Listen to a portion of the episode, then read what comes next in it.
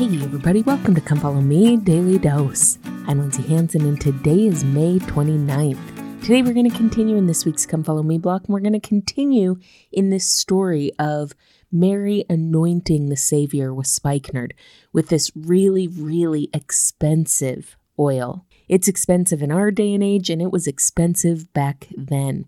Back then, it would have cost the equivalent today of about forty to fifty thousand dollars, but it would have been about a year's salary back then.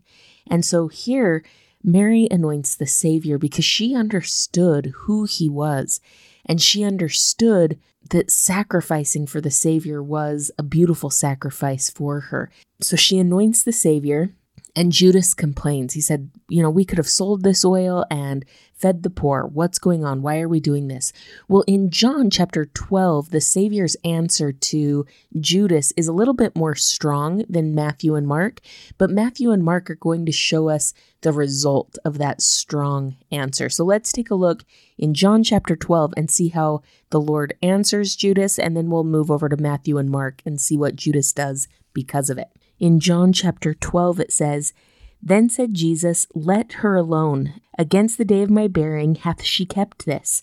For the poor ye have with you, but me ye have not always. So he kind of says to Judas, Hey, leave her alone. What she has done is good. You can care about the poor anytime, but she is anointing me for my death. And that rebuke kind of set into motion the betrayal of Jesus Christ. We don't see that quite as clearly in the book of John because it doesn't make mention about what Judas did next.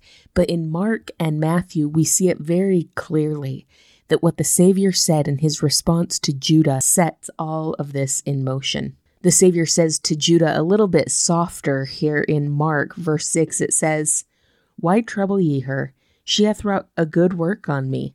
For ye have the poor with ye always, and whensoever ye will, ye may do them good, but me ye have not always. She hath done what she could. She is come aforehand to anoint my body to the burying. And then we see in verse 12, and Judas Iscariot, one of the twelve, went unto the chief priest to betray him unto them. And when they heard it, they were glad and promised to give him money. And he sought how he might conveniently betray him. It's interesting, in this account, it seems that Judas went and said, Hey, I'm going to betray Jesus. And they're like, oh, okay, well, if you do, we'll give you money.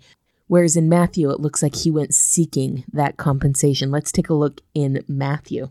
Again, in Matthew, the Savior says, Why trouble ye the woman?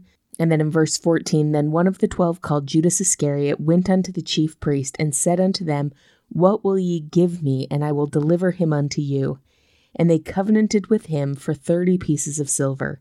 And from that time he sought opportunity to betray him. Now, first of all, I think it's really important that Matthew makes specific mention of the cost that Judas received for the Savior. It's interesting, in the law of Moses, the cost for a human, the cost for a servant or a slave was 30 pieces of silver. And so it's interesting that the Savior of the world was purchased or betrayed for that same price. He truly was the servant of mankind, wasn't he? And offers us the greatest service that mankind has ever known. So that's a very ironic cost that Judas received for the Savior. But let's talk a little bit about Judas here and about this action. It would seem in both Matthew and Mark that Judas ultimately betrays the Savior because he is offended by what he sees here in the house of Martha. He's offended to see Mary anoint him with something so costly we learn from John that Judas didn't care about the poor, he just cared about the cost of this ointment. And so it's not that he's offended by the action or necessarily offended by what Mary did. It seems that he was offended by the Savior's rebuke or offended by the correction that the Savior gives him. My friends, this is such an important thing to see and to learn from. Because in our day and age, remember, the Savior has warned us that one of the hallmark signs of the second coming is that we will see people be deceived. And as we talked about last week in Joseph Smith Matthew, part of that deception is being offended. We talked last week about how sometimes this type of deception that leads to offense is actually a self deception. It's not a deception where someone else is lying to us, but a deception where we are deceiving ourselves. Self deception is when we experience something and we kind of tell ourselves a story and we buy into that story so much that it changes the way we see the situation, it changes the way we see people, it changes the way we see our world around us. So we have to be very, very careful about that because when we have self deception, when we tell ourselves a story, especially when it involves other people, it's so easy to make other people out to be the bad guy and to become offended by them or what they say or do. We believe that everyone is doing things on purpose to hurt us when really people just make mistakes and they're imperfect. Elder Bednar, when speaking about offense, said, When we believe or say we have been offended, we usually mean we feel insulted, mistreated, snubbed, or disrespected. And certainly, clumsy, embarrassing, unprincipled, and mean spirited things do occur in our interactions with other people that would allow us to take offense. However, it is ultimately impossible for another person to offend you or to offend me.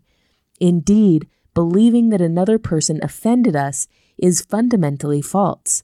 To be offended is a choice we make, it is not a condition inflicted or imposed on us by someone or something else.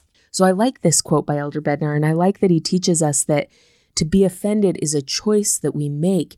However, I think that we need to be really careful when hearing this quote or learning from this quote, not to use it as ammunition to be able to say or treat people however we want to. We shouldn't just say hurtful things or clumsy things. And if someone takes offense, just be like, ugh, you're choosing to be offended, right? We still need to take responsibility over the way we talk about people or talk to people. We need to take responsibility and ownership for the things that we say that can hurt. But when we're on the opposite side of that, or when we're on the receiving side of that, wouldn't we do well to assume the best in people? Wouldn't we do well to give people the benefit of the doubt, assuming that they're not meaning to hurt or offend, but that maybe they just misspoke? Maybe they were a little clumsy with their words. I am so grateful for the people in my life who believe the best in me and know that sometimes my mouth just moves faster than my brain. And for those who I have offended, I sincerely seek forgiveness, knowing that I am so imperfect. But we do need to be careful about allowing ourselves to be offended or self deception that would allow us to be offended. It's that offense, that feeling offended, that allowed Judas to do what he did. Feeling offended can be a very, very dangerous way to be or to live our lives.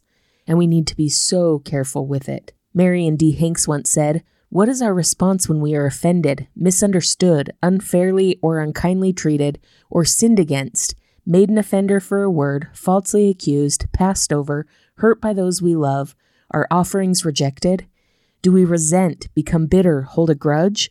Or do we resolve the problem if we can, forgive, and rid ourselves of the burden? The nature of our response to such situations may well determine the nature and quality of our lives here and eternally. My friends, I testify that if we are able to trust and believe the best in people. If we are able to take a step back when something hurts, take a look at the situation and look at the person and just believe the best in them, that we can avoid these situations where we become offended. And in turn, as Elder Hanks teaches, we can improve our quality of lives as we just believe the best in others, forgive quickly, and love deeply.